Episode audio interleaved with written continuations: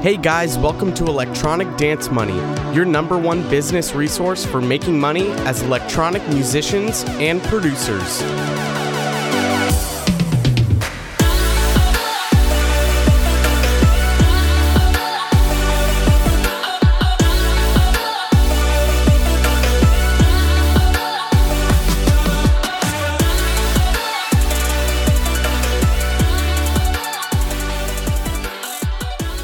All right, welcome everyone to episode five of Electronic Dance Money. I've got a really awesome episode in store today.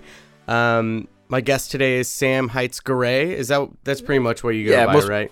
Ironically, people just say the whole name when they meet me, which is kind of weird, but I just roll with it, man. Okay, that totally works. Yeah. So, um, you are mainly a producer for EDM pop. You also do mixing for just those genres, or do you kind of stretch into hip hop Uh, as well? Yeah, it kind of crosses over because a lot of my uh, background and what I do now currently is a lot in music licensing. So with music licensing, you're doing multiple genres. So I'm covering like R&B, hip hop, pop, you know, EDM, uh, things like that. But mainly when I'm kind of like writing or pitching stuff right now, it's been a lot of like pop EDM stuff.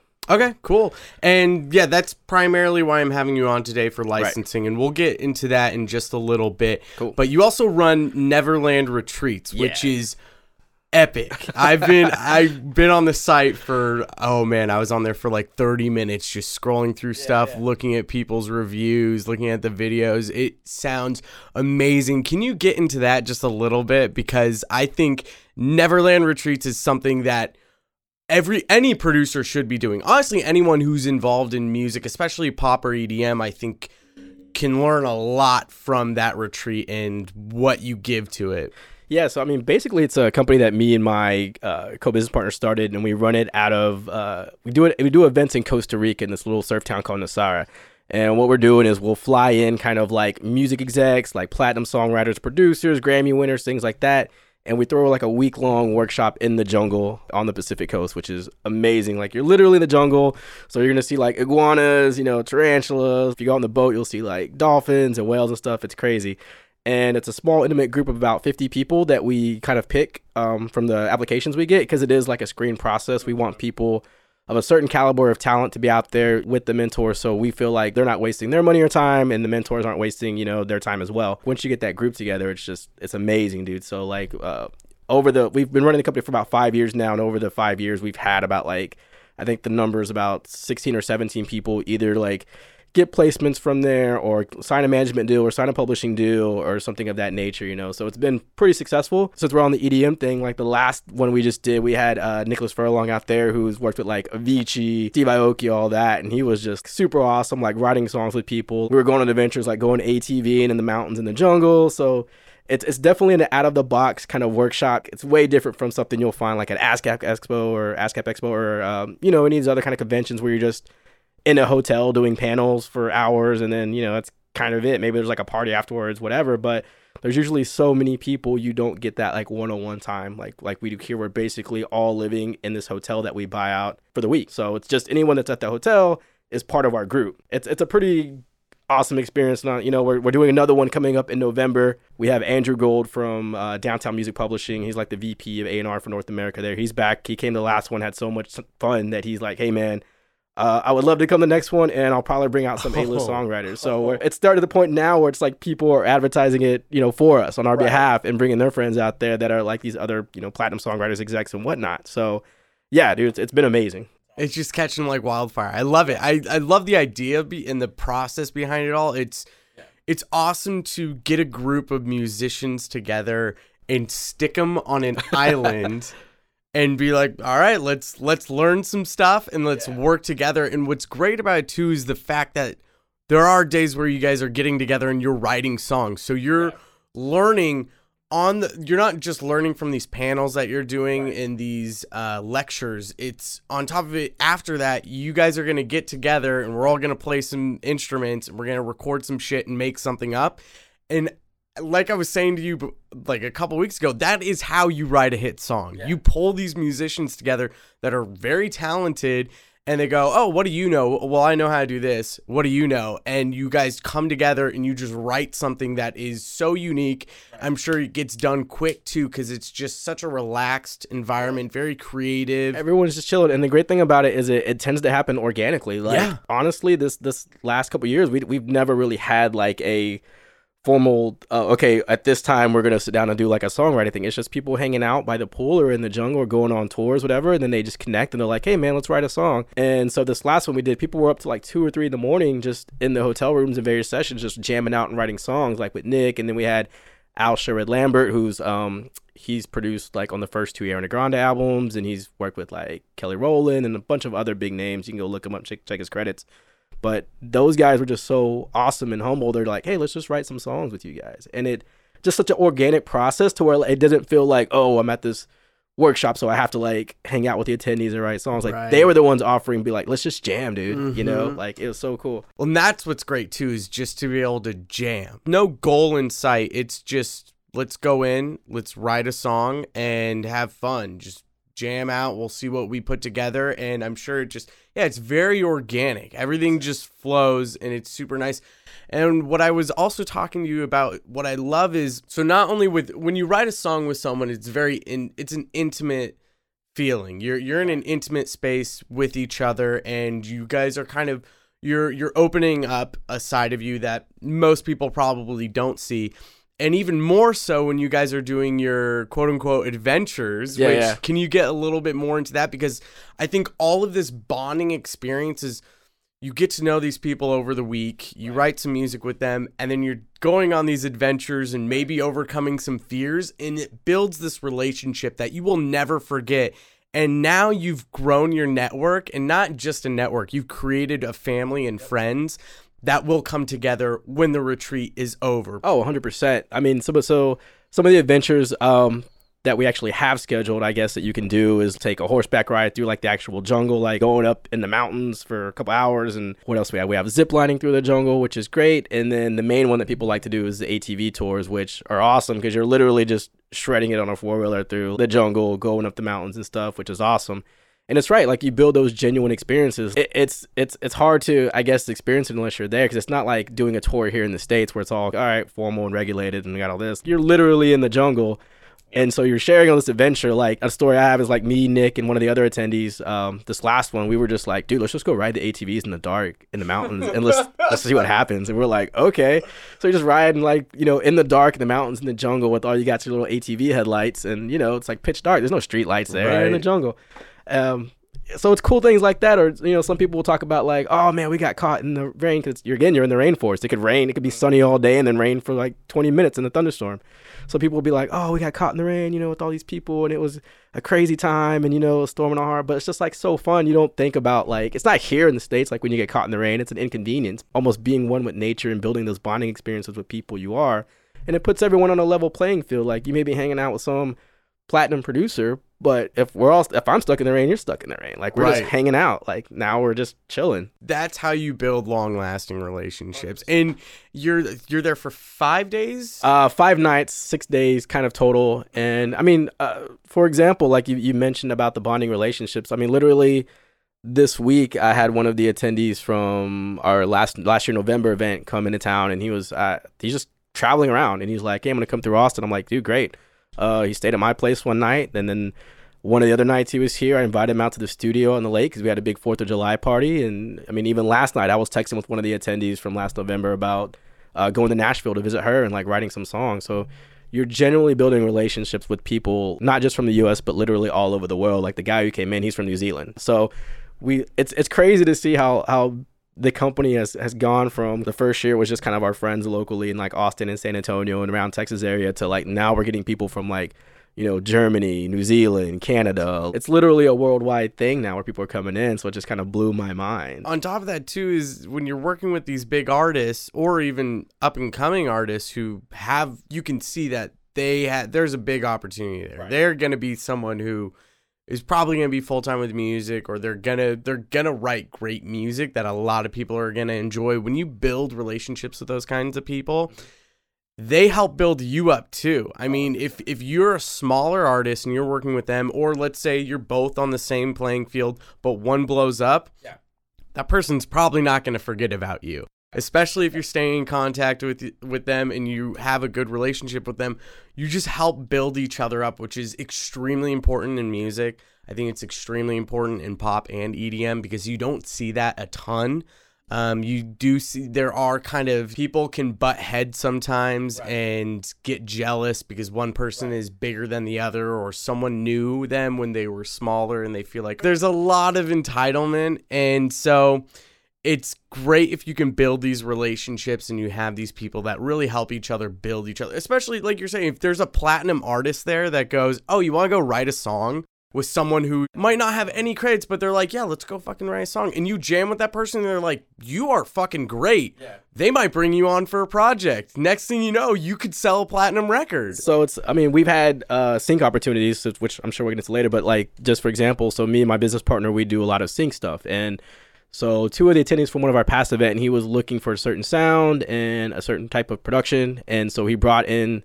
this was like months after the event. Like he's like hit him up because they happened to be in LA. They were traveling, and they ended up I think writing like two or three different songs, whatever. And those songs are getting placed like on shows for Fox. They're getting placed on stuff for sports things, like, and so like they're generally like making money because of that connection they had with my business partner who was there because he, you know, we all met there and he liked them and he happened to be in LA at the time, so it just worked out. It's like planting seeds. You're planting these relationships, these seeds. So any of the uh, people that have gone in the past pick up the phone and call me, I have no reason not to pick up the phone and be like, "How can I help you? Like, what are you working on?" Well, that that's super important too, especially if you're running a business. Is if you have, because I mean, you basically have clients coming in and doing your workshop, and it's important for you to help them however you want. If you are putting your hand out and you're reaching out and saying, "Hey, I can help you out with whatever you need. Let me know," and they take the time, or you even take the time to help them out they're going to tell even more people about it they're even more excited for the next retreat to go to and it just it builds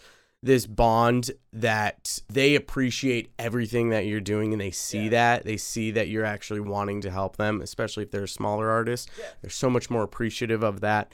And uh, that that's it's very important when you're running a business like that to have that kind of relationship. I think it's important for producers to you know um, have that connection with like fans a lot of a lot of producers are separated from their fans but if you look at dillon francis i mean he's so good at creating great content to Yeah. consume for his fans that's and he brings you into his life and his world and opens it up a little bit more and it makes you feel connected to him so much more. You like you feel like you know Dillon Francis just by if you sit on his Instagram for an hour, you're like, oh, I know exactly who this kind of guy is. I could totally get along with him. Um, and actually, on my last episode, I had my buddy uh, Richie from Sixth Street Music, and he he does Twitch streams. Pretty, he's monetizing his Twitch streams, which is incredible, and he's just doing feedback. So he's created this community of not just fans but producers that come in on Sunday, Tuesday, and Friday, I believe it is, and they just send their tracks into him. He gives them feedback, and he but he creates this environment of like this welcoming environment where he wants to help you.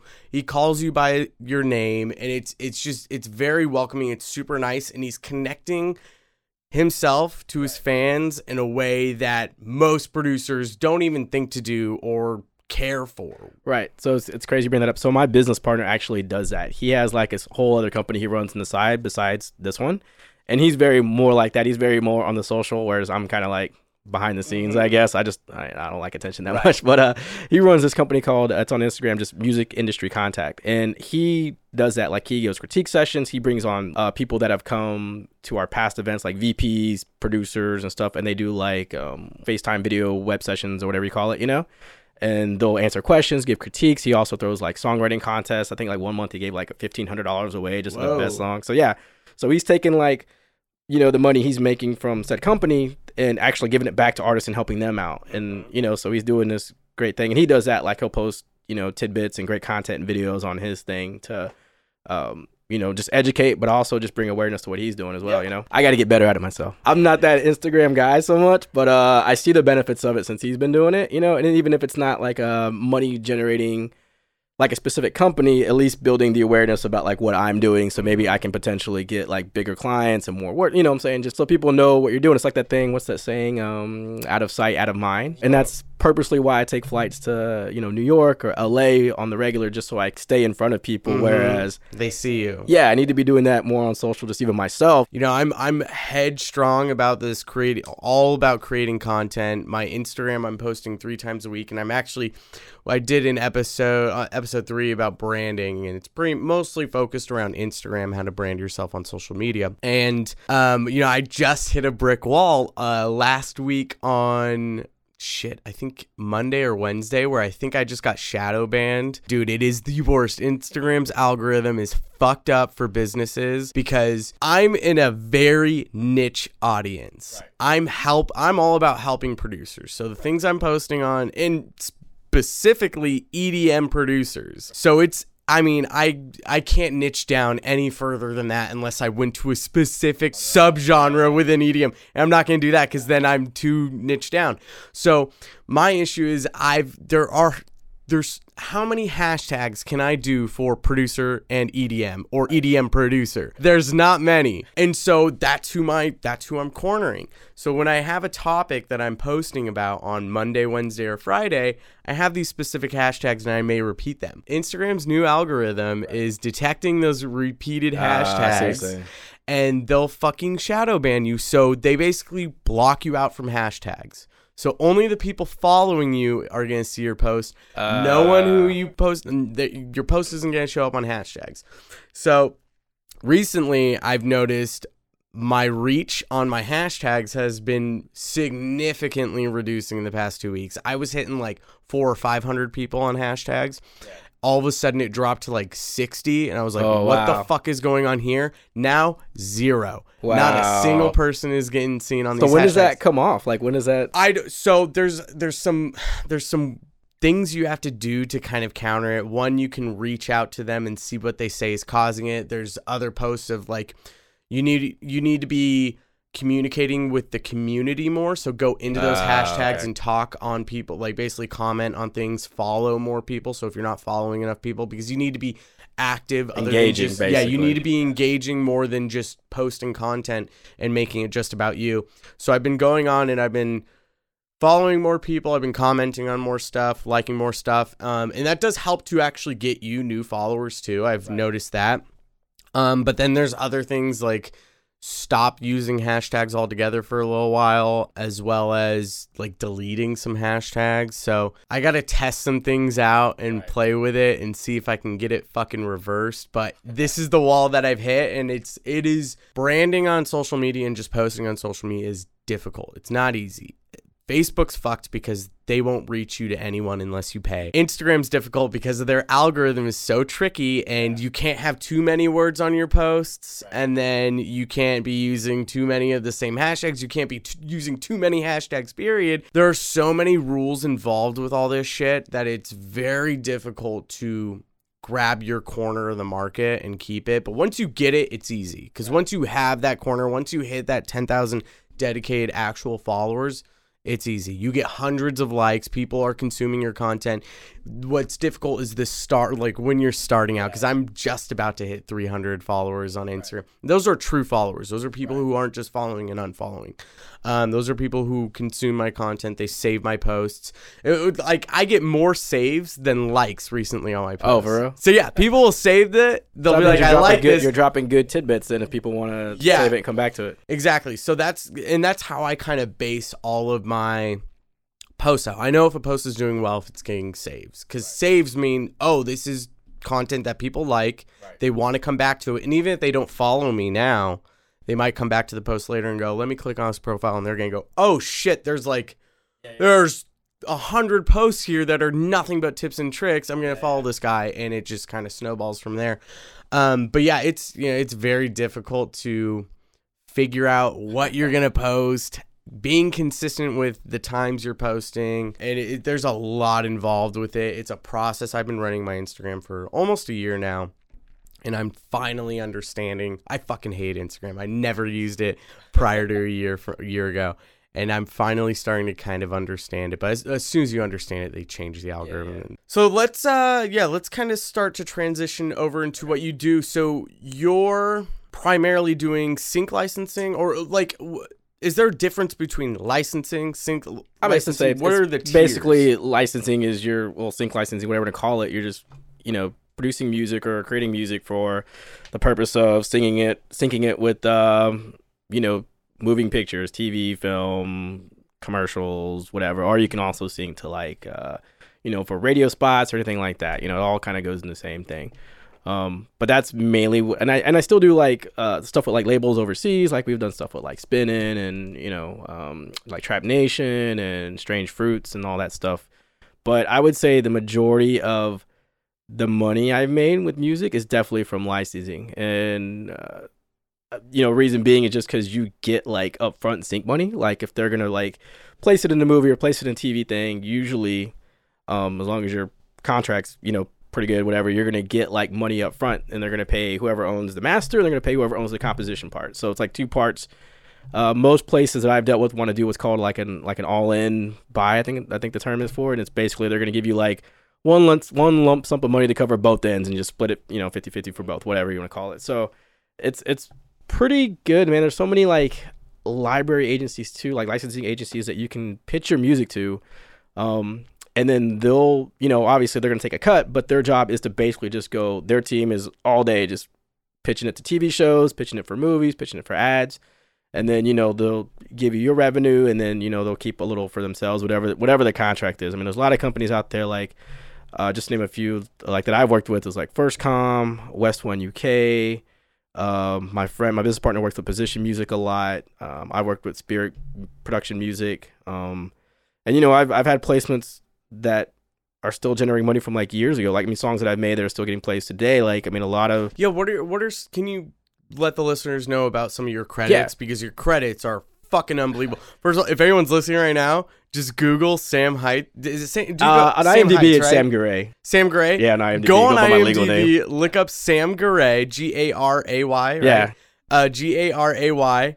Look at his fucking credits because they're ridiculous. I mean, I've done like stuff for Netflix for the Chelsea Handler show. I've done Chopped. You know, Keeping Up with Kardashians. We play some. A lot of like sports stuff. Like surprisingly, some hip hop tracks we've done have been played like a lot in golf, which is crazy. Like year after year, dude, I always get like I see golf show up, but it's crazy. Um, I've done. Uh, me and my business partner have done some stuff for Universal. Last year we did the ending score for that movie Dark Web Unfriended.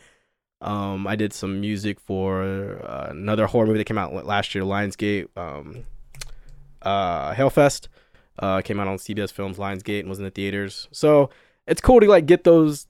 I like I kind of like doing those custom gigs where they hit you up and like, hey man, we need things specifically for this one movie or for this one thing or like a score or, something, or a theme song. You know, we've done theme songs as well too for shows.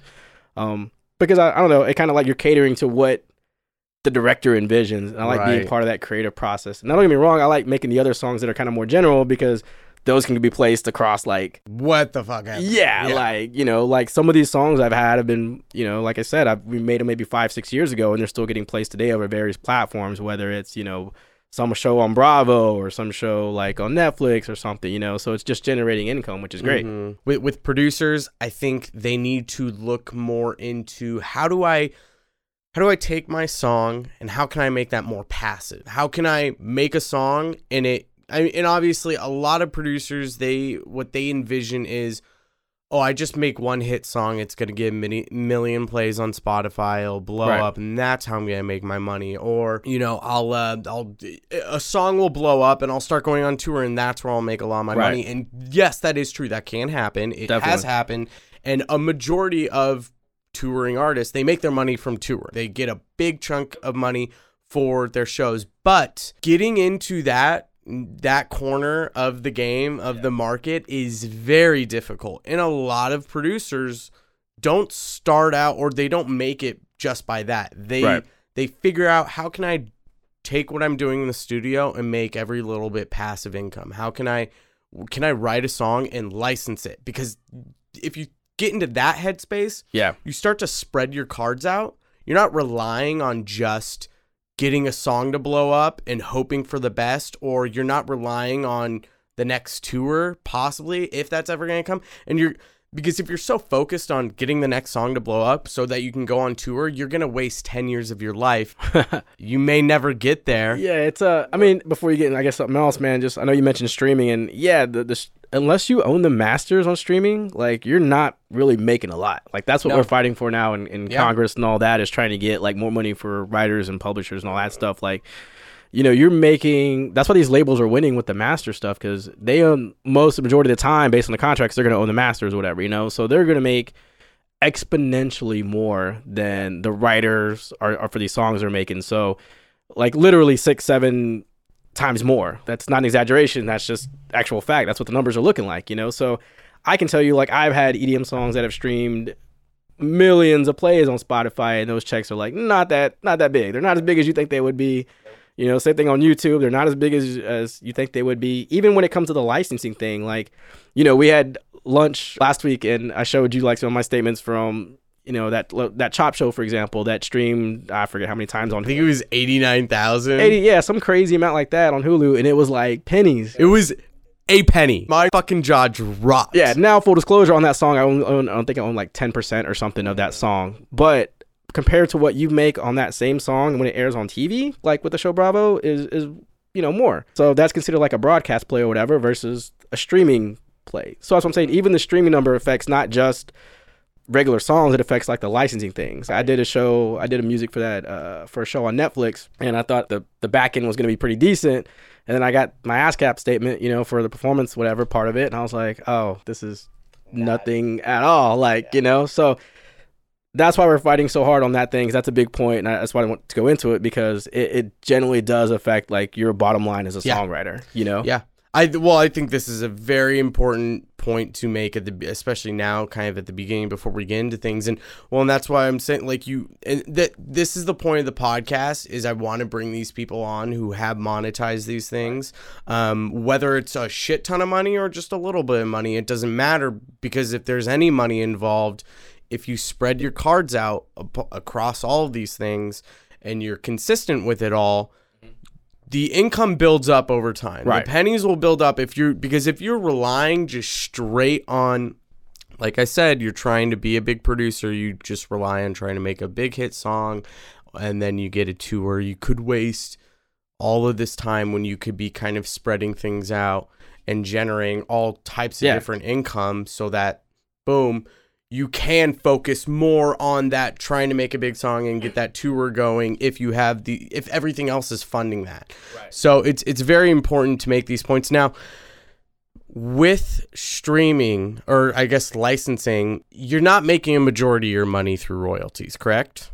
Um, I mean, it depends. Like, if you do a theme song for a hit show or something that just takes off and is broadcast on like prime time and stuff like that, you can make some dough. Like one of my friends, Adam Zelkind, he he's a award-winning ASCAP writer for. I think he made like the most money like two years in a row or something. He did a bunch of the music for um those shows like Flavor of Love and all that for VH1. And you know, like during that time in the early 2000s or whenever it came out, and he straight told me like I, mean, I won't put his business out there, but he he made a lot of money, like a lot of money. I've been to his house and it's ridiculous. So I've seen it firsthand, and he's just told me he was like, "Yeah, dude, I didn't even think like that was possible," you know. But it's also crazy because he owned. He got to keep the writer side and I think the publisher side. You know, I think whoever he was working with on the show just maybe wasn't aware of like what that money was. Now, whether that was for like every song, I don't know, but I know he mentioned it maybe like a couple that he got to keep, if not all. You know, I can't remember the conversation, but he he made a, a a crazy amount. You can go look at some of these articles about like how much the Friends theme song made, how much like Seinfeld? Seinfeld. So it just depends on that placement. It all comes down to how many times is it airing? It what kind of is it on like a broadcast channel like NBC, ABC, or is it is it during prime time? Like once you start getting your ASCAP statements or BMI or SESAC, whoever you're with, it kind of shows it. It breaks it down to certain tiers, I guess you want to say, of or they call it credits in ASCAP at least, of how much that is worth for being played for that time, for however long they use it. All that stuff adds up. So, but no, you can make you can make money, dude. I know people who do sync, and that's all they do, and they live very, Oh, very, very comfortable. royalties? Well, off the sync fees too. Okay. Like so, the sync fees is where you can make a lot up front. Uh, one of my friends did like uh music for I think it was a Lincoln commercial or whatever, some car company I can't remember offhand, and he was you know 50 k. Uh, is that basically like the upfront? yeah? That's what's okay so and fee. that's and that's what i was gonna kind where i was kind of taking this is I I assumed you didn't make a ton off of the royalties. Where you really made your dough was that upfront fee, where you go, okay, it'll fifty grand for this commercial, and then whatever royalties after that. Yeah, I mean, just on the back end, it just varies again by what it's going to be used for, da da da da. But I mean, some of these national campaigns that are, you know, we get briefs. You know, this is partner for stuff they're. So I don't, I don't know what I can like put out there. I guess, but let's say I recently got one for like a furniture chain that was looking for a new jingle for their one of their new campaigns, whatever, and the amount was like 40k. And then I have no idea what the back end would have been because I just I'm sure they would have showed it during like during the day on TV commercials, on internet, on radio.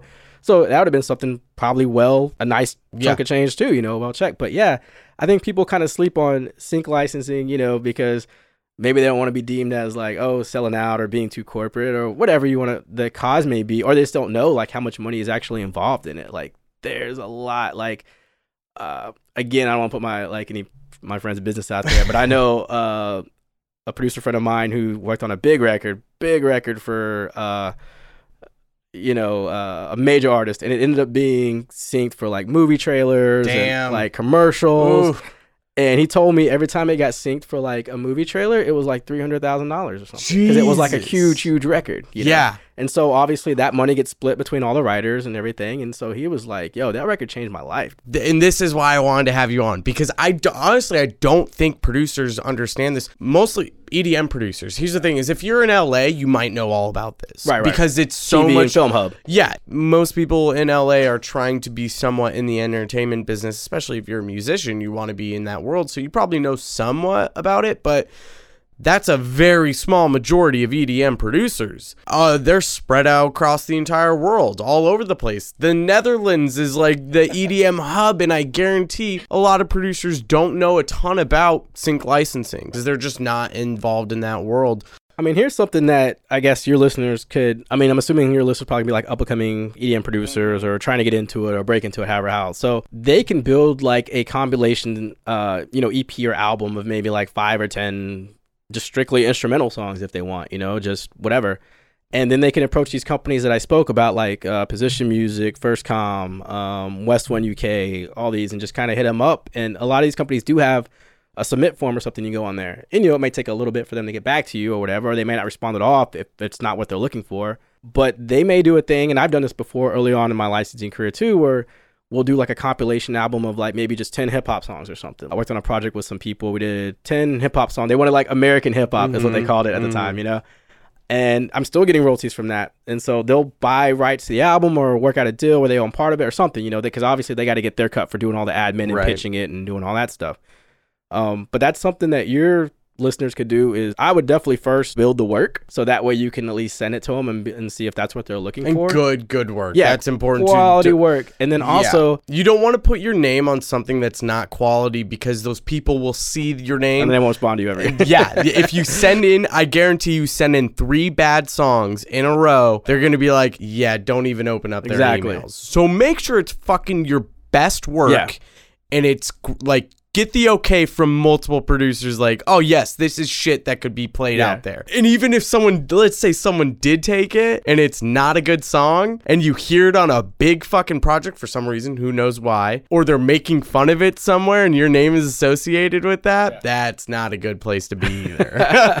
yeah, I mean, it's like build build a quality of work. You know, definitely. I mean, you have to think, especially in the music licensing world, things move can move pretty quick. Like once you kind of get in there, so everything you deliver has to be top quality. Because I've been in situations before where they're looking for a song and they need it by tomorrow, mixed, mastered. It, it's like literally they're dropping it in the edit bay, and that's how you want to approach these companies. Especially if you're new, you want everything to sound like it could be on TV or a movie right now today. If they have to drop it in, it's already mixed, mastered, whatever, ready to go. And then the other thing too is learn how to make variations of that one song. So like a lot of things I'll do, some of these libraries they want like, okay, we got the full two, two, three minute, four minute song, whatever. Now can you make us like 30 minute or 30 second stingers or edits of it, 15 second stingers or edits or a minute long stinger edit of it. And it, it- like that is kind of like um I guess the best way I could say that is like if you watch reality TV, you kind of hear like those transition songs in the background or like those little quick clips of tension building for 15 seconds and Right. then and it goes on the next scene or whatever. Like those little edits too can add up money wise. So you just never know. But if you learn how to do those, then you're already an asset to them too because they don't have to be like, oh, we don't have any 30 second variations of the song. We're not going to take the time to edit it. We're just going to go to somebody else and get that. You can be working for these sync contracts while you don't actually have a sync contract. So you want to be thinking like you could say in a week I'm going to make 5 to 10 songs, 2 to 3 minutes, 4 minutes, and then like you're saying these little intermittent suspense clips that are just 30 seconds long if that and just build up this back library. Yeah. Because then you have a, if you have a back library of 50 of these songs ready to go, as soon as someone comes to you and they're like, "We need this tomorrow." Oh, don't worry, I've got, got it. it. Give me 10 minutes. I'll Yeah. send all the stuff over to you. You're Yeah. done. And those people are going to look at you and go, "This is our guy. He's fast, he's efficient, he's got great 100%. stuff." And they don't know that you're they don't know whether or not that's a back library or you just came up with that on the Yeah, spot. Yeah, to them it's new. You Yeah, know? I exactly. mean, I- and I'm doing. I- It's funny you mention that. I'm exactly in the process of doing that now. I'm going through a lot of my back catalog for stuff that I haven't, that's not signed anywhere or signed to any agency or whatever, and just doing that kind of. If I feel like it's a little dated right now, I'm modernizing it and then making those edits, mixing and mastering it, just so I have it ready to roll, dude. Yeah. And then I'm still like pitching some of those works to libraries and stuff, mm-hmm. and you know. It's it's it's always a hustle game. They might Yeah. be like, oh, you know, we're kind of maxed out with EDM tracks right now. And I'll go to one of the other libraries and they'll be like, hey guys, you need. And to me, it's just back catalog. I did it before. I'm just touching it up and trying to just get it out there so I can make some money. You know, so you just never know. Like that movie I did Hell Fest last year. All that was was I think literally a two minute EDM cue. And it's Oh, just an shit. instrumental, and now it's on a major motion picture, and I'm gonna, you know, they gave me a, a, a sync fee that was pretty nice, and now I'm gonna make money on the back end from it. Easy. Yeah, it's so- easy. It took me like an hour to knock out, like Yeah. just during lunch break one day. yeah, so producers, I know you've got hundreds of projects that are unfinished because we've all been all there. I still do. I mean, I'm not producing as much, but I've got so many. Just like three weeks, I was just going through my projects from years ago. I was like, oh, this is actually a good song. I kind of want to do something with this. Go into those, Mhm. fix them because you've learned a lot. If take a song six months ago, I guarantee you've learned so much more. Go in there, edit them, maybe make it shorter, turn it down to two to three minutes. Um, modern if it's a Yeah, if couple it's- years if has old. dated yeah, if it's whatever, yeah. dated, modernize it, m- get it mixed up and mastered, and put it into your back catalog. A track that would take you six, eight, ten hours to create just took you an hour to just clean up, Right. and you're good to go. And and now you're recycling your projects, and they might not be projects you would ever post out there or would send to a record label, but you can fix them now and put them in your catalog, and Yeah. you can kind of get the ball rolling on this. Yeah, and some people. So it was you mentioned about not maybe wanting to put it out or whatever. So some people I know that are you know artists and they have like a genuine artist career that they have a certain kind of theme or song type that they write under. If they're if they want to do licensing when they don't want to do it under the same name, they'll just create like another uh, what's the word like pseudonym or whatever you want to Yeah. call it, like and just do it under that, you know. And so that kind of solves that problem, I guess. Right. So- and they're still getting money. Yeah. So then they can focus like on their li- true artist career, what they want to do, versus kind of just writing for TV and film. And then some people Right. just write a dope album, and a, a, sync company will approach and be like, "Hey, man, we want to sync your stuff because the album's so great." Fuck, look at Daft Punk. Or like there are specific artists that will get hired to write the Exactly. soundtrack for a movie. Daft Punk got hired to write Tron. They wrote Yeah. every single piece in that movie. You know how much fucking money they got from that? Probably oh my God. crazy god. amount, crazy. Probably I guarantee hundreds of millions for the upfront fees and then on top of whatever they're getting in the in the back cuz that shit is getting str- oh my.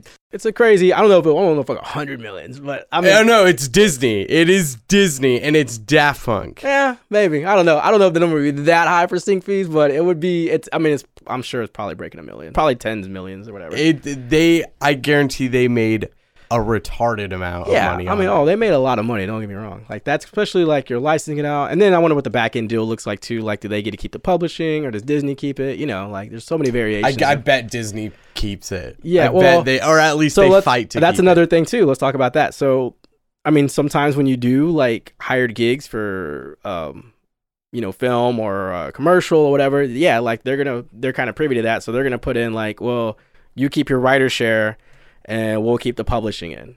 They try to do this 50-50 split. Yeah, you know, it's a 50-50 thing. And some library agencies do that too. Like they'll be like, "All right, well, we're going to we'll split everything 50-50. Like, you know, we'll we'll split the sync fee for the masters up front, and then we we keep publishing, you keep writer share. So it just depends what you negotiate or who you're working with or what kind of contract you get. Like there's always you can always negotiate everything. Mm-hmm. Now let's say you actually let's let's go back to your first. What was your first big project that you got? I would say to me, what like what I consider probably one of the first big ones. I've had play I had placements before this for like TV shows and everything like that, but this one is one I actually did with my business partner who I run the Neverland Retreats thing with. Is ironically.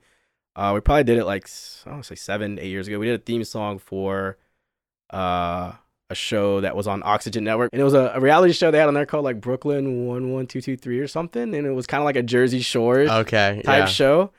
And so they approached us to do like the theme song for that, and it was cool because you would like see it on their promo commercials on Oxygen. And then eventually, like MTV Canada, I think bought the rights to that show and aired it, so we got to be on that one too. So that was a nice little chunk of change for just a small snippet of song that we had to write Right. custom to then, and then we got the ASCAP royalties for that. What I want to talk about is as a producer, or musician, or artist, the the biggest thing you need to learn and understand and know, I think, is negotiating.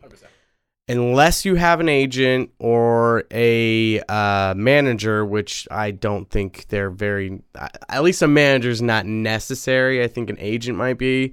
But usually you have a set contract that you set with the agency. So you do need to know negotiating skills and how to get the better end of the deal for yourself because it, it, that's important. They're making plenty of money on whatever project Yeah. they're working on. They don't need to screw you over. Did you get fucked over in a negotiation for that? Um, not for that one per se, but I, I looking back when I first started early on, I mean, there were some situations where I'm like, I uh, should have. yeah, you, you sh- know you could. You had more I leverage got more money than I did, and I just didn't know the right questions to ask. I didn't really understand licensing at that time. This was like you know ten years ago. So let's let's get into that because I think that's important. If these Yeah. producers are getting into this, I don't want to send them in where they go, "This is going to be a huge show, whether it is or not." I'm just going to accept whatever the hell they give me because you don't want to walk into that that mindset because that's how you get fucked over. Well, I mean, the, this I think to remember is all right. How many parts of the song are there when it comes to like licensing? You have the master, which is the actual audio recording of it. You have you know then the composition part, which is like the writing share and the publishing share, kind of. So out of those three parts, fight for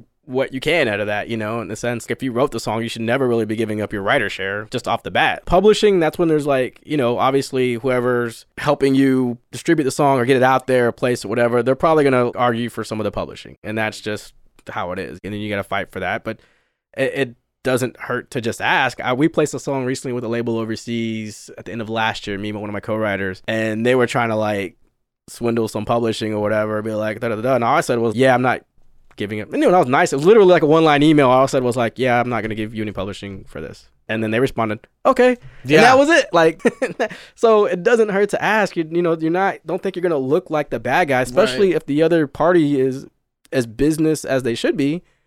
They're just gonna consider it part of negotiations. You know? And I think that's what a lot of new artists or up and coming producers or whatever. They're just scared to like ask because they don't want to ruin the deal or so to speak, whatever. And it's just like, no, like put those things out there. Like there are times where I've hit up the label and just be like, hey man, you you said you're gonna like admin publishing on this. Like, where's the check for the publishing? We still haven't got it. It's been like literally two years at this point, you know? Or like even for our statements that were due for just the mat like the master side royalties that we would be getting, I'm like, hey, you're supposed to send it out every quarter. We haven't got it yet. And I would hit up the other people that. that worked on the songs and be like, hey, did you guys get your part, whatever? They're like, no. And I'm like, okay, so no one's bothered to ask. It's just I'm the only one that's gonna speak up for us. I'm like, I'll do it. Like, I'm not scared. Like, it's a business deal. They owe us money. artists, you need to understand this. If you're not getting your check, ask for it. It's your fucking money. There, there's a contract in place for a reason, but record labels, publishing companies, they they bank off of you not asking. They Yeah. hope you don't ask so that and they most of the time they know you're not going to ask. I had my uh my buddy um who was on the first episode he was se- he was making a living just selling hip hop tracks that's all he was doing was selling them So just like leasing beats or whatever. yeah Awesome. and um he did a song he did a couple of projects for universal one of them i think i don't think has been released yet but that took i think eight months for him to get the fucking check for that yeah. It was ridiculous and he had to go back and forth with them where's the money where's the money where's the money and they're hoping you're not going to say anything and you're just Right. going to be like just take the credit. Like they're hoping you're just gonna take the credit and that's it. You can't be a coward Right. in this business. No. You have to fucking ask for what is yours, and it's the same with negotiating. And like we said, the worst thing they're gonna say is no. And if they say no, And you can say no back or yeah, yeah, or nego. Try, it's negoti It's called negotiating for a reason. Yeah. You're trying to get a fair share. You're all trying to win some way. And if if they're being too difficult, you can. I mean, you can always pull out of it, or you can say, okay, well, can we increase the upfront fee? Give me more money up front, and yes, you can take the rights for this section. keep publishing or something. Yeah. I know people that have done that too. They're like, all right, well, if you're gonna keep publishing, I need X amount of dollars. My crease, Yep. my sync fee increases by two, three times now. And sometimes they've gotten those checks, and they're like, oh, okay. Well, and here's the thing too: is if you are negotiating that way and going, okay, I want the sync fee to be higher, go so high that it's an embarrassing number. Like it's you're Well, embarrassed to say the number They because exponentially ask for that amount. yeah. Yeah. because this is what's gonna happen. They're either A, gonna say yes, and you're gonna be like, holy fucking shit, I can't believe they said yes to that. Or they're gonna negotiate lower to what you were actually wanting. like so a more realistic number. yeah, let's say you're getting like I don't know. Let's say it's a big project, or I don't know how what the cost of a big project is, but let's say you're gonna get five thousand for the sync fee, and they go, well, we're we want to take all the publishing rights, but you're trying to take some of them, and you go, okay, fine, you can have the publishing rights. Say something like, I need thirty grand Yeah. go like fucking ridiculous because if you're like, well, I'd like double, I'd like ten thousand then if they're gonna take publishing, but you say thirty grand, they say no and negotiate for a lower number, they might say something like fifteen, and you can go, nah, twenty five. Yeah, yeah. And now you're getting even more than what you thought you would Every, get for just double. everything's negotiable for Yeah. sure. Uh, question for you: for your friend who did the stuff at Universal, I just was it for like a label type stuff, or was it for like yeah, license? it was for a label. so for, I could say um, from artists. like my experience in the music industry, I've n- no, I don't think I've ever had to when it comes to like a sync fee or something for music licensing or something like that. I've never had to like hound these companies for money. It's only the label stuff, which is crazy. Oh yeah, yeah, yeah. So sync fees, they usually, I mean, because usually they're paying before it like airs, or they're paying like right after it airs, or whatever, you know, like that. And I've never had to. Yeah, I'm trying to think. I don't think I've ever had to like.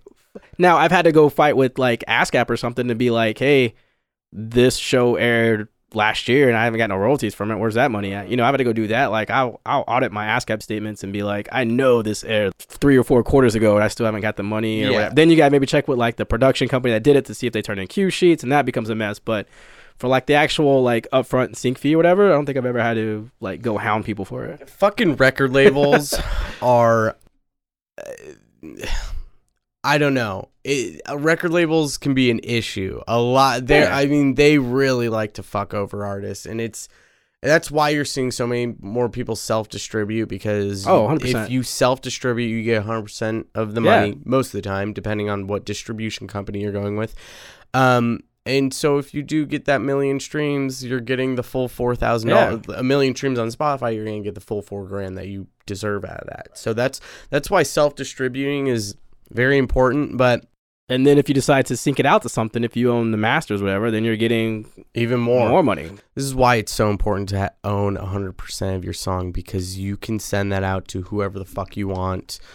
Depending on what I mean, obviously, if you self distribute and then go somewhere to try to license it, there's going to Yeah. be probably a contract involved with that. Where Yeah, you, and there's certain terms too. So it's it's always just like I mean I can't.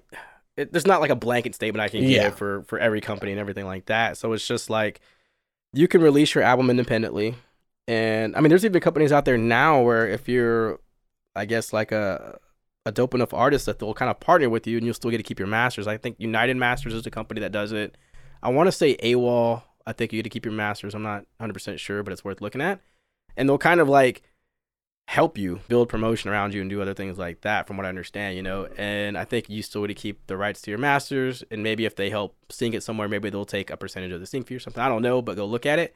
But it's definitely a, a better situ- situation, I think, if you're an independent artist to maybe do that route versus like just immediately signing with the major and then you don't you know, you're not going to own your masters unless you somehow work that into your deal. A lot of artists are getting privy to that and they're kind of going for that now. Like, you know, like now you have the whole like Taylor Swift debacle with, I don't know if you heard about that, where like uh, the label that she was with sold her masters to Scooter Braun's investment group or something. And because she didn't own her Uh-huh. masters for her first six Uh-huh. albums, the label does because they paid to have it produced and all that. Which I mean that that's that was standard record practice at the time. Really, if you think about it, like the labels own the masters because they're the ones putting all the money to invest and create it. Like they're hiring the producers and da da da da, you know, all that stuff. So, you know, but she still owns like her writing part of it, the composition part. You know, unless unless she sold her publishing or Uh-huh. something, something else. You know, There's but she a, was still on a writer share. now. Do you do any? Um, have you done any radio licensing? Like, Uh, what do you mean, like? uh uh, have you done jingles for radio plays Oh. or like what kind of is is there um, I wonder if some maybe of the stuff I've Sirius XM or I wonder if some of the stuff I've done has been used for radio. I don't think it has, honestly. Because if it I'm- has, I just haven't noticed. It, I like, have on the no statements. yeah I have no idea what kind of money is still involved with radio because I feel I mean radio is just dying. Well, usually if you do like if you sync, you mean for like radio play, or you mean like for like sync for like radio, like for ads and for stuff? like- ads Oh, and okay. jingles. Well, so usually when you do, um, if you do like something specific for like a jingle for a company or a theme or something like that, like their contract has it majority of the time where it's all inclusive. So they're gonna say what rights they want. So it usually includes like radio, TV, web. So I'm sure maybe maybe some stuff I has been on there. I just I don't in it. I maybe just haven't noticed it on the statement or whatever. But usually they buy out the rights for all that in most cases. And then there's instances where like you know you have new technology that comes out that doesn't include it, and you have to go back and renegotiate. For Oh, example, if you like that's always interesting too. Oh. Like so, for example, if you go. Uh, that kind of puts you in a good position though because you can go oh I want a dollar a bigger dollar can amount renegotiate especially because you can see how many plays yeah. you've got. Well, you can renegotiate, or they just won't use it. So, for Ah. example, like remember that show, like Dawson's Creek, that Yeah. back in the day, like I don't want to win for my life, like that theme song that was like uh, it was hand in hand with the show, really. So if you watch it now, like on Netflix or Hulu, whatever, you'll, it's a different Yeah. whole song because whenever, like, yeah, I think when they negotiated that contract, like there wasn't streaming, there wasn't internet like it was as we know it today. So they didn't clear like that streaming clause in there. So now they had to like, and I guess by that time the song was so popular because everyone knew it, and they were probably like, "Oh, we want X amount of dollars if you want to use it for streaming." Nah, fuck that. We'll just get another cheaper song or something. Same thing with uh, what was that other show? I think it was uh, Married with Children that had Oh, like yeah. that love and Mar- like, and I forgot who is it like Sinatra? Somebody big like I'm that? not sure. I can't remember, but um, classic song again like that. And then same thing if you watch it like on a streaming service, it's I think it's a different song because of the same situation. So I think now like people in companies when we're negotiating those contracts now we kind of put that clause in there to be like all right any future technologies Yeah. and stuff it's going to include that you know so that's little things like that man you just got to be aware of because that can really change your money in a Yeah. sense like you know I mean, if you don't know a music lawyer, definitely find someone if you can buddy up with them. And if you have a contract where you're like, hey, would you mind just looking over this? Music lawyers write those music contracts and they will put fishy lawyer fucking wording in there that you might not be able to understand. So if you have someone who can look over it and just make sure you're not getting screwed. Yeah, I mean, you got to think these companies are just like everybody else. Like me and you, they want the the best deal they can get, and they're usually gonna come out like with the most aggressive deal right off the bat, obviously. And you know, if you sign, great. And that was me. Like I said, I learned ten years ago. I probably got dicked out of some money just because I was like, oh man, It's I was, an- I was so happy that my music was gonna be Yeah. on TV that I just. I didn't know better, and I was just like, "All right, cool." Like, luckily, it wasn't like a lot of money. Like, it wasn't Yeah. like some theme song blew up and I missed out like in a million dollars. I mean, if I had to put a dollar amount on it, I'd probably say maybe a total of like 10 grand or something like and that's Mhm. over like years and years and years that's not like Yeah. immediately upfront so lesson learned you know Yeah. for me i feel like i got off easy over you know a few years period i probably missed out on 10k but you know now i know in the future when it I how to better negotiate those deals and stuff so i'm lucky i didn't get like totally just like raped in some deal to where i mm, lost out like six figures or something like that you know Right, right. Well, and that's why we're having this episode to Yeah. teach because I'm sure there's a producer listening who will who might eventually get involved in licensing whether Yeah. you know you're going to do it now or in 2 years, but if you have this resource to look back and go, "Oh, thank fucking God I listened to Yeah. this." Cuz you don't I mean running into this blind can be a oh, chaotic scary. mess. But even like, I mean, you may producers may get involved with licensing, not even know it in a sense. Like if you sign to like a publishing company, one of their jobs is just exploit that composition. Most publishing companies have a sync department, and they're just trying to pitch that thing to whatever, you know. So you know, it's good just to make good quality music and just get it out there. And until you do have like a publishing team that's working for you, you can do Mhm. it yourself. So, what got you started in sync licensing? How did you decide you were going to go into this? Uh, one of my mentors, like ten years ago, kind of approached me and was like, "Hey, this company I'm working with is looking for just like hip hop beats for TV shows. Can you help us out and like write some songs?" And I was like, "Okay." You know, I didn't really know the ins and out of it again for whatever. So she kind of connected me, and I started doing that. Then I saw how kind of lucrative it can be, and I was like, "Oh, yeah, let me do this for a little bit." And you know, I still do the label stuff as well because I genuinely like making. Sometimes I want to make stuff that's not necessarily just geared at licensing. It was that, and then also, like I said, dude, I've never had to chase a, a company for my sync fee. I feel mm-hmm. like I can't. If I have, I just can't remember it. Whereas with dealing with labels, dude, I gotta like, hey, where's my check? Hey, where's my money? Hey, where's the stats for this? Because I don't trust you. You know, all those things, and also it just moves so quick. You gotta think there's new TV shows, episodes of stuff being aired every day. How many movies are being made a year? How many YouTube shows? Like you can Yeah. license to YouTube shows. Whereas the labels are kind of putting out. I mean, they're putting out music every day, but you got to think how hard you are fighting for those spots. How many are they releasing a day or a week? Because Right. now you're competing against those producers on the same label who Right. are or those teams camps like that artist's camp and like you know or their publisher or whoever.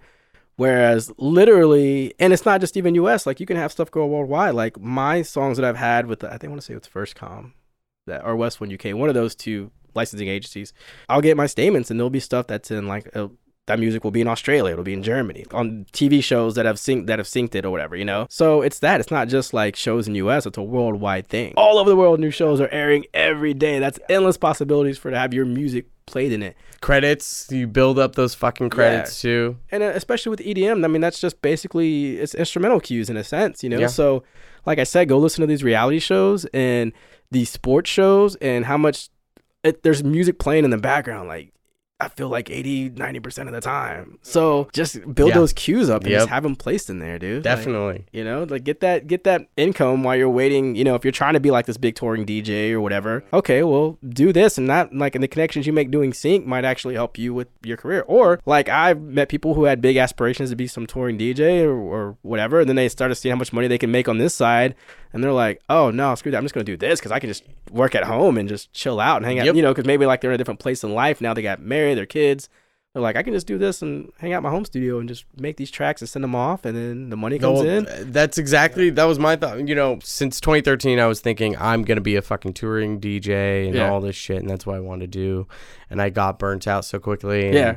I met some more people involved with the industry, and they were telling me what it was like, and I was like, ah, this doesn't seem as glorious as Yeah, the yeah. videos on YouTube at festivals show you. And so I, I kind of got tired of producing. You know, I've, I've got a full fucking studio. Producing's always going to be there. I Right. still do produce. Um, it's just more for the love of making music now rather than trying to get all these big fans. And so that's why I started my mixing and mastering company. I can sit at home, work on other I can still work on badass fucking songs that are dope.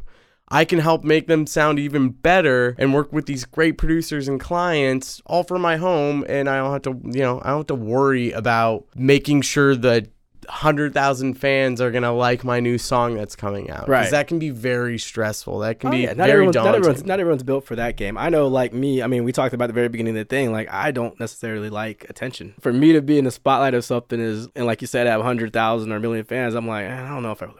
It's a lot of pressure. And when those people are expecting your next song to be your best one, it's difficult to get in that headspace of being that creative. And that's how you get writer's block is having this pressure. And when you get to that top tier two, you've got record labels, agents, managers that are breathing down your Yeah, neck saying, get this done, get this done, get this done. And quickly you realize, wow, what am I do- Am I even writing music because I like it? Or am I just writing it to appease this fucking person? Yeah. And you might not even be writing a song you give a shit about. That's you and if you're cool with that, if you're cool with playing that game, playing those people's games and being a touring artist, I mean some people, some people love that life, and there's nothing bad to say about that. Like, that's awesome. I think like we need those people because that's who entertains us. Me, if uh, I don't know, I'm content just like working on things. Like I said, I generally like working on stuff for movies or ads or something like that because I'm part of them creating something. Like Yeah, especially something movies because I've yeah, I like being part of that team. That's like, oh, I help do the score for that or I help do that theme song. or Well, and there are people who I'm sure you've done music for movies in where they fucking that's their favorite movie and with that comes this is my favorite fucking soundtrack and you can be a part of that like And I was I was really blessed to work on those two horror movies last year because I'm like a big horror movie buff mm. fan, and so for me to be like able to be involved with, especially that dark web one, because I think Oh, I think originally was it's, it was Unfriended. It came out was the original. Yeah, came out a couple years one. ago, and then this was the sequel. And I was just such a fan of that movie that for us to be able to do like the ending score for the sequel was dope. So what's the process behind licensing a track? Like what are the what from from the moment you write your song and finish it, what did this what steps do you take to get that track licensed? What does Uh, it look like? So it depends. So say for example for that movie, like they the music supervisor approached me and said, "Hey, we need a certain song that fits this kind of theme. Here's the here's the feeling we're going for." So it's just really starting from that and creating it, and then sending back, getting notes, and and then obviously finalizing like the the legal aspects of it. Like you know, we get this, you get this, blah blah blah. So there's that way, or like I said, you can kind of just create work specifically for licensing and then pitch it to agencies and shop them to whoever or just have them in your catalog ready to go so when you you do get that email from a music supervisor or an industry connect, and they're like, "Hey, do you have anything in your catalog that's like this?" Um, you're ready to, you know, you have it ready to ship. I would say like when I'm writing for licensing, there are certain themes that I try to keep. If it's not like an instrumental track, of course, like if it's with song with lyrics, I try to keep certain themes. Coming home is a big theme in licensing because if you listen to like a lot of movies or commercials, you know, they'll have that reminiscent scene about somebody coming home, like maybe from the military or something, and seeing their family. Coming home is a big theme right now. Like anything anthemic is just hot. You know, it's always gonna be forever hot. Like in any thing, you think about like a Coke commercial or something, or like a World Cup FIFA type Yeah. situation, like you know things like that. Um. Another one right now that's real big is women empowerment. You know, the whole Oh, Me Too yeah. movement. So like I've been writing some songs with my co-writer because she's a phenomenal female singer, just amazing. And so we've been writing things like that because you're gonna get those calls where like, hey man, we're we need something for this uh, female anthem for whether it's a movie or a product or a commercial or something like that. So just to have those, I mean, just go if you're listening, I would just go Google like common themes used for music licensing. There's like probably between five and ten. Like I said, coming home, empowerment, determination, you know, Okay, just various kind of like general themes that are Yeah. always going to be used right for right, uh-huh. products or like being a rebel. Like that's Yeah. always going to be used like Mountain Dew or fucking car commercial, like a Right. Jeep Cherokee commercial. So having those kind of, and when you start thinking like that, you you can you write adhering to those things, Okay. and it might be a thing to where like maybe we have a song that's that we just written having in the catalog, and somebody wants to license it, and it's maybe ninety percent there of what they want, but since now it's now it's an eye for a specific thing, they'll ask us to come back. And since you mentioned the process, they'll ask us and be like, "Hey, can you change like these lyrics to be like this?" Because we want it to ring in the ears of customers that you know this for a certain mm, campaign Right. where we're working, you know. right. So then you can kind of like fine tune the song for that specific thing if it hasn't been licensed anywhere else and like no one owns the final, you know, master of it, I guess mm-hmm. you want to say. So yeah, like just go do research on and just listen. Listen like when you're listening to commercials and ads and movies, you'll hear like you start to pick it up like second Yeah. nature, like certain type song types that are being used or whatever, you know? We in our the lunch that we had because uh, we uh, we talked a lot about licensing. Um, one thing I mentioned was Soundstripe. I don't know if you. I can't remember if you were like, "Oh yeah, I've heard that" or not. But it basically it's a site you can put in an application as an artist, and I think you upload your songs there. And I use Soundstripe for the especially for the theme of uh, the podcast. Um, I pay fifteen dollars a month. I can go on there and license any track that I want. That's crazy. And the artists go on there and they can upload their tracks. And I'm not. I don't. I have no idea what the payout is like for the artists. Do you know of any other sites like that? Are you involved in any other sites like that? Because I think Um, I think there's a big opportunity for um It's uh, it's funny you mention that because I literally just got like a uh, I think like a twenty five dollar PayPal payment from some company, and I guess I had put music on their site like years ago, and I totally forgot about it. I think it's a company called like Micro Audio, and it's I guess it's similar to like what, and I just forgot. I got an email, and I was like, oh shit, I forgot that was even on there. Right. Like, uh, and I think I just have that literally that one track on there, but there. So Micro Audio is one. I mean, you mentioned that one. Um, you can do packs for like companies like Sounds, I think it's sounds.com and Splice. Splice is a big one that I see like people go on there and they'll they'll make packs and um sample packs. Yeah, shit, and preset then- packs. and they usually get like I've known one of my uh friends uh, they're a duo EDM duo actually named Bronze Well and I think they're based out of here. They're out of here in Austin still and they did a pack for them. And you know they kind of told me the financials, whatever, and it was not bad. Like, so you get like on their deal, you know, you get money up front, and then you get royalties on the back end for how many people I guess downloaded or something. Mhm. I'm not sure how it works, but that's another revenue stream that Yeah. you know EDM producers can do. Build sample packs. Yeah, well, that's that's. I want to get someone on the show who makes a living or has made money off of creating sound packs and preset packs. Because again, that's yeah. that's a whole other field that you Whole can into revenue that- stream you yeah, can make. and it's a very creative one too.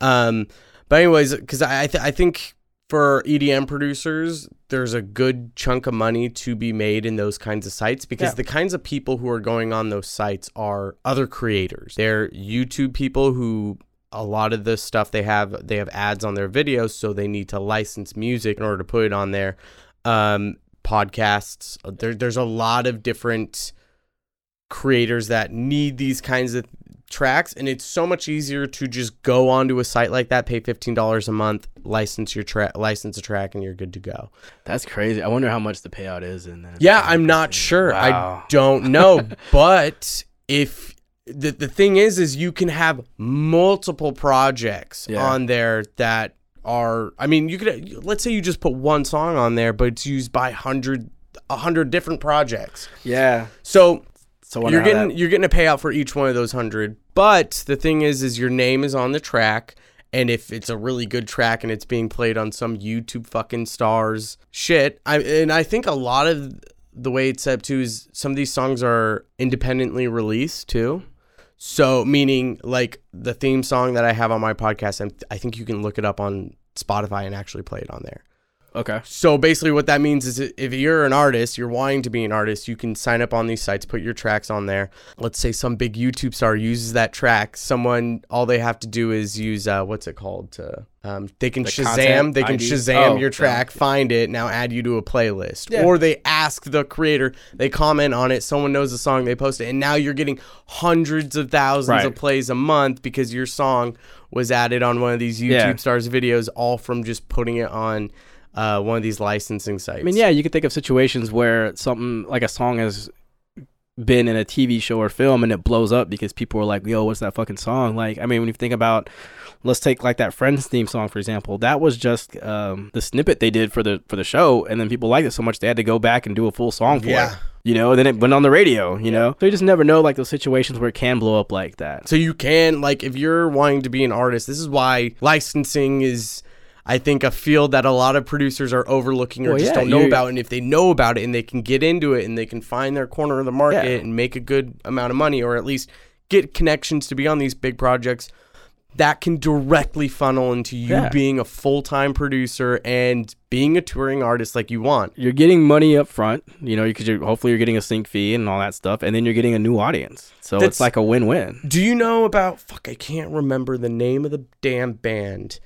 You watch Stranger Things? Uh, no, but are you talking about the guys? I think they're out based out of Austin. Who They're here, the- yeah. Have you been to their shop? Their synth, No. synth dude. I, they've got a sh- the the I think the head dude in the band or whatever. He's got a synth shop here, synth Oh, shop dope. here in Austin. I mean, like if you're gonna go buy a synth there, you're gonna Yeah. spend minimum like a grand. Oh shit! They've got a synth in there worth like fifteen grand. They've I got believe it. crazy modular and analog Yeah. synths. It is. I mean, you go in there and you could just be in there for hours fucking around with these synths. They've That's got crazy. so many. They were. I don't think they were a big band at all. But I honestly they didn't do, know them before Stranger Things. Exactly. They did the theme song Yeah. for Stranger Things. I'm pretty sure they do the entire soundtrack. Yeah, they so. are like an 80s synth pop uh, band. So, I mean, that's that right there is a perfect example of they 100%. blew up on the biggest show on Netflix. If you, I mean, Stranger Things has got to be the biggest show on Netflix, and I mean, I, I'm sure they're making a ridiculous amount of money for royalties. So, what would you say to producers who they they're they're buying into everything we're saying? They love it. What's their next step? What do they do? What would you do if you were just starting out, knowing what you know now? I mean, one, if you don't have the work, create the work and make sure it's high quality. And you can go, like, the crazy thing is, you can go on these sites. You can go on, I'm I'm pretty sure it's just positionmusic.com or like look up Spirit Music, Production Music, um, look up FirstCom and West One UK, and you can go look through their actual catalogs. And this is the same thing a music supervisor would do: is they would log on these sites if they're looking to license stuff from them, go through the catalog to find like EDM tracks if they're looking for an EDM cue or whatever, and you can see like what they have in their catalog and be like, does my work par up to this? Is it Mhm. at this quality? Or you can be like, hey, they have a lot of um, this certain type of EDM genre, but they don't have any of this, and this is kind of hot right now. And email them and be like, hey, I here's some work that I have of this. If this is if you're looking for it, you know, and approach them like that. Like that's sometimes what I'll do is I'll see like what don't you have, and do I have that already, or do I know I can do it really really good, and I'll come into that. And you just never know. Like I literally emailed West One UK probably because I did work with them, you know, like years ago and stuff. And I just emailed them recently again, and I was like, hey guys, I have this compilation of like hip hop cue instrumentals for like reality TV. Do you guys, you know, you're interested? And they're like, ah, you know, we're kind of full on that right now. I'm like, all right, cool, no worries. And then they literally hit me up like two weeks later, be like, you know what? After all, we might need that. So hang on to it. You know, we're about to go on European, which European vacation is like a lot longer than U.S. vacation. Right, so like, we'll hit you up in like a couple weeks, and you know, just hang on, sit tight. And I'm like, all right, cool. Just from reaching out, and I was cool when they said no. Like some people will tell when they hear no, they get really defensive and Yeah. whatever. And I was just like, all right, cool, guys, no worries. Like Yeah. if you have any other things that. And also because I I've made them money from the first work I did with them, so like of course they're gonna be cool with me. I can be mm-hmm. like, yeah, this guy has quality stuff. I I think that's a I love that. If eh, think of what they don't have that's hot right now. Yeah. That's exactly how So- my my buddy Danny from the first episode who sells hip hop beats, he had like a he does a lot of type beat stuff and he had uh I forgot what rapper he said it was, but he had made a track that was a type beat for that rapper and it didn't sell. A year later, the rapper really starts to blow up, and Yeah. boom, it starts selling off the shelves. There you go. Producers releasing it out. You just you just never know, man. You just gotta always be always be ready and always be. So I guess to answer your question, Yeah. I mean the first step is one be able to create said content. Really, be able to do it at a high quality level. And if you're not there yet, then just really study up on watch YouTube tutorials, study music theory. You know, learn about mixing and mastering. Two is once you have it. Then go do your research. What what companies can I approach? What do they need? Is my stuff good enough for that? And then once those conversations start, is three like really understand the business aspect of it. Like go read articles about music licensing and see if you can find some example contracts online and study what you know what all those parts are, like the master, the writing, and the publishing share. And then you know those tidbits about like I mentioned earlier, like what aspects of media do I need to learn about? Hey, is if they're trying to license this, is it going to cover just radio? Is it going to cover just TV? Because that's a different price and if it's going to cover all three, like TV, radio, internet, and be worldwide versus just be regionally or whatever. You know, so all those things factor into what you should be Your price point. Exactly. So that's really, I mean, that's, you know, build your talent if you're not there yet. Two, do the research. And three, learn the business, the specific acts, aspects of what that contract would entail. So you kind of don't get fucked over. Now, do you go by Sam Heights as when you're doing these licensing contracts? How do you, or do you have a business name? Uh, I mean, I go by just my legal name because I just do it as a, right now, it's sole proprietorship DBA. Okay, Like, so that's that was gonna be my. Or you are you are I a sole prop. need to turn it into LLC. You, you've probably made. A, Yeah. yeah, You need. Yeah, I would. Well, my taxes this year, like especially since I run Neverland retreats as well with my business partner, I was like, even my CPA was like, "Yeah, you should like make this like it's getting it's getting kind of crazy." I'm like, "All right, yeah, cool." You, you got to transition to LLC. So that's important too. When you get involved when with these licensing deals, make sure you're set up. You're you're a registered business. You want to be a registered business because it if you're not registered and something blows up, then your tax situation can get really fuzzy. yeah, luckily, I mean, I was able to write off a bunch of stuff this year because we, you know, whether it's spending money for music gear or, you know, the company stuff was helpful and stuff. But yeah, no, I would say from coming from someone who was doing stuff and technically still is, I guess, on the on the individual music side as a DBA sole proprietorship, and then we started the LLC for the Neverland Retreats thing. I see like all the tax benefits that has for that kind of thing to where I'm like, oh yeah, now I need to make it an LLC. And it just would make my life easier probably. But that's the other thing. Like if you're not if you're not running your thing like a business, you should be because that's one of the main things. You're gonna get like so many tax be able to write things off, get tax breaks and if you register yourself as a business, all anything you buy for your production, you can write it all off. You Right. can write your educational books off. You, there's so many fucking things you can Yeah. write out, write off as long as you're keeping track Yep. of those receipts. Like I do all of my business through if I buy anything for my business or I receive any money for my business, it all goes through my PayPal business account. All that shit is tracked. It's all in there. So if I ever if I ever buy something, I print out the receipt and I put or the invoice and I put it in a specific folder. I have all this shit organized. So once I do get a CPA, I'm good to go. And you know, I, I wouldn't worry about a CPA if, if you haven't made at least minimum five thousand dollars. Don't worry about CPA because you, Yeah, you aren't gonna. it's really just when it starts running into like you need someone to help you really go through it. Yeah, but I, I do yeah. like you. Like I mean, because I, run the books for our company and I keep it all organized and stuff. To so when I do bring up this CPA, it's more like just her double checking it, and then Mhm. also like, can you find me some tax benefits that I've maybe overlooked? Keeping your things in order. And there's and there's software and stuff out. Like I, we use QuickBooks Online for the I- business. Yeah, that's what I. That's the no. I don't use QuickBooks. I use um, uh, GoDaddy bookkeeping. Mm. That one's fucking great.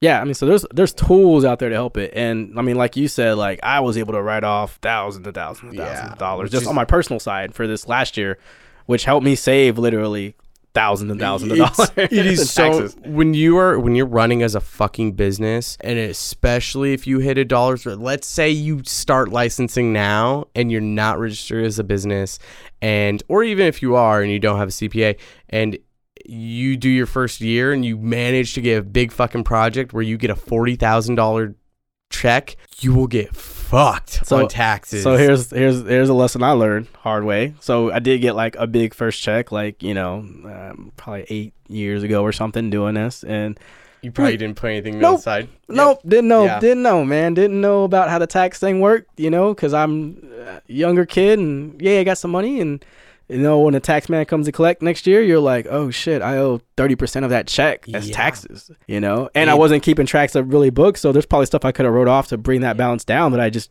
well, fuck, I don't know where those receipts are, I don't Right. even know where that.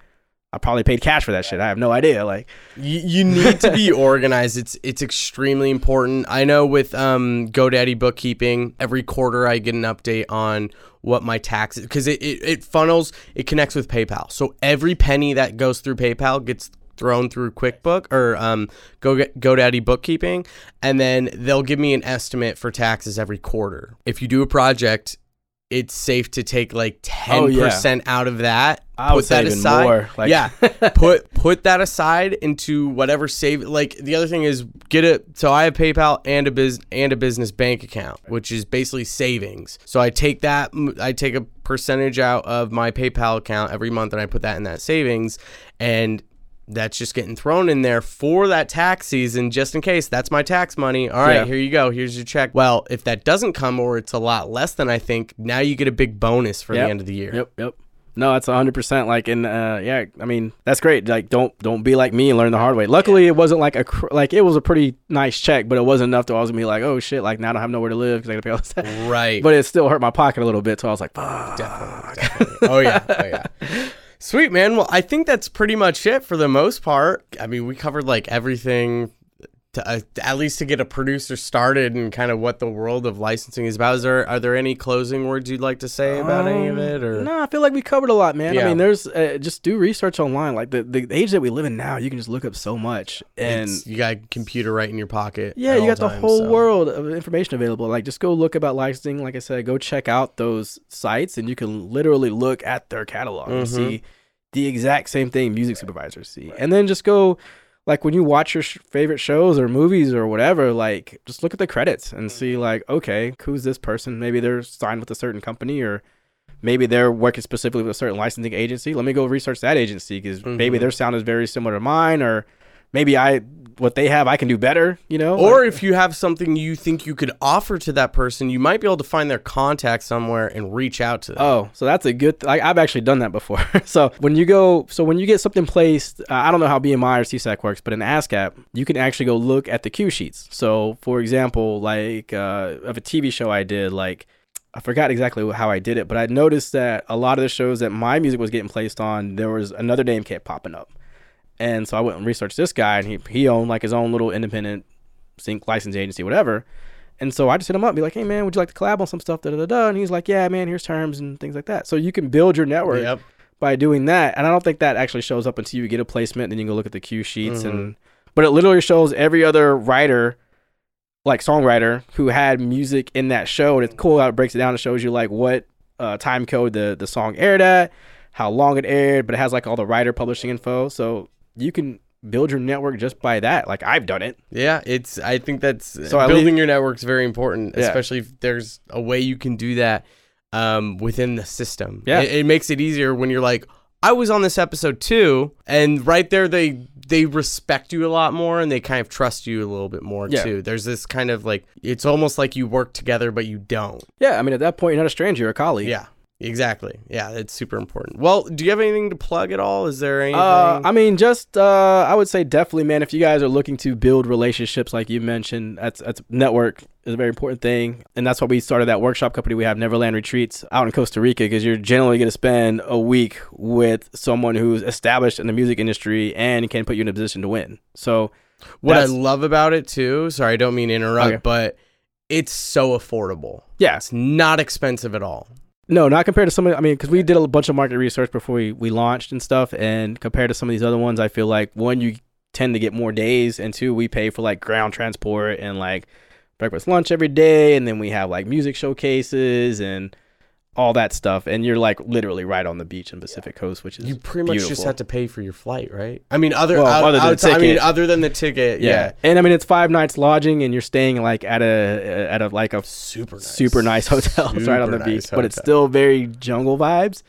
Um, you know, where and not to throw shade at any of the other companies, but a lot of these other ones I've looked at when we were doing market research is like, you know, you're kind of maybe staying in like a cabin with like 4 other Mhm. people or something like that. Whereas this is like you get a hotel room and you get a Mhm. vibe out and stuff. So yeah, so just neverlandretreats.com. Uh, check it out. And you can check the videos of past retreats we've had on there. See how much fun it is. On Instagram, we're actually, and I forgot what way to do this, but we had to do like Neverland underscore music underscore retreats, uh, which is kind of weird, but I forget the reason we had to do it. But you can check us out there. And then just on Facebook, I think it's just facebook.com slash Neverland retreats. But yeah, I mean, that's, check that out. And of course, you can find me on Instagram. It's just Sam Heights, one word. And, you know, you want to follow my post I do every two months. I am- We're gonna get that up. Yeah, We're we gonna work get on that that. up. But I, I am on there and I do talk to people on the regular, even though I'm not posting. Like people tend to Uh-huh. message me on there a lot and I, I respond. So like if that's one way you guys want to contact me, feel free to do that.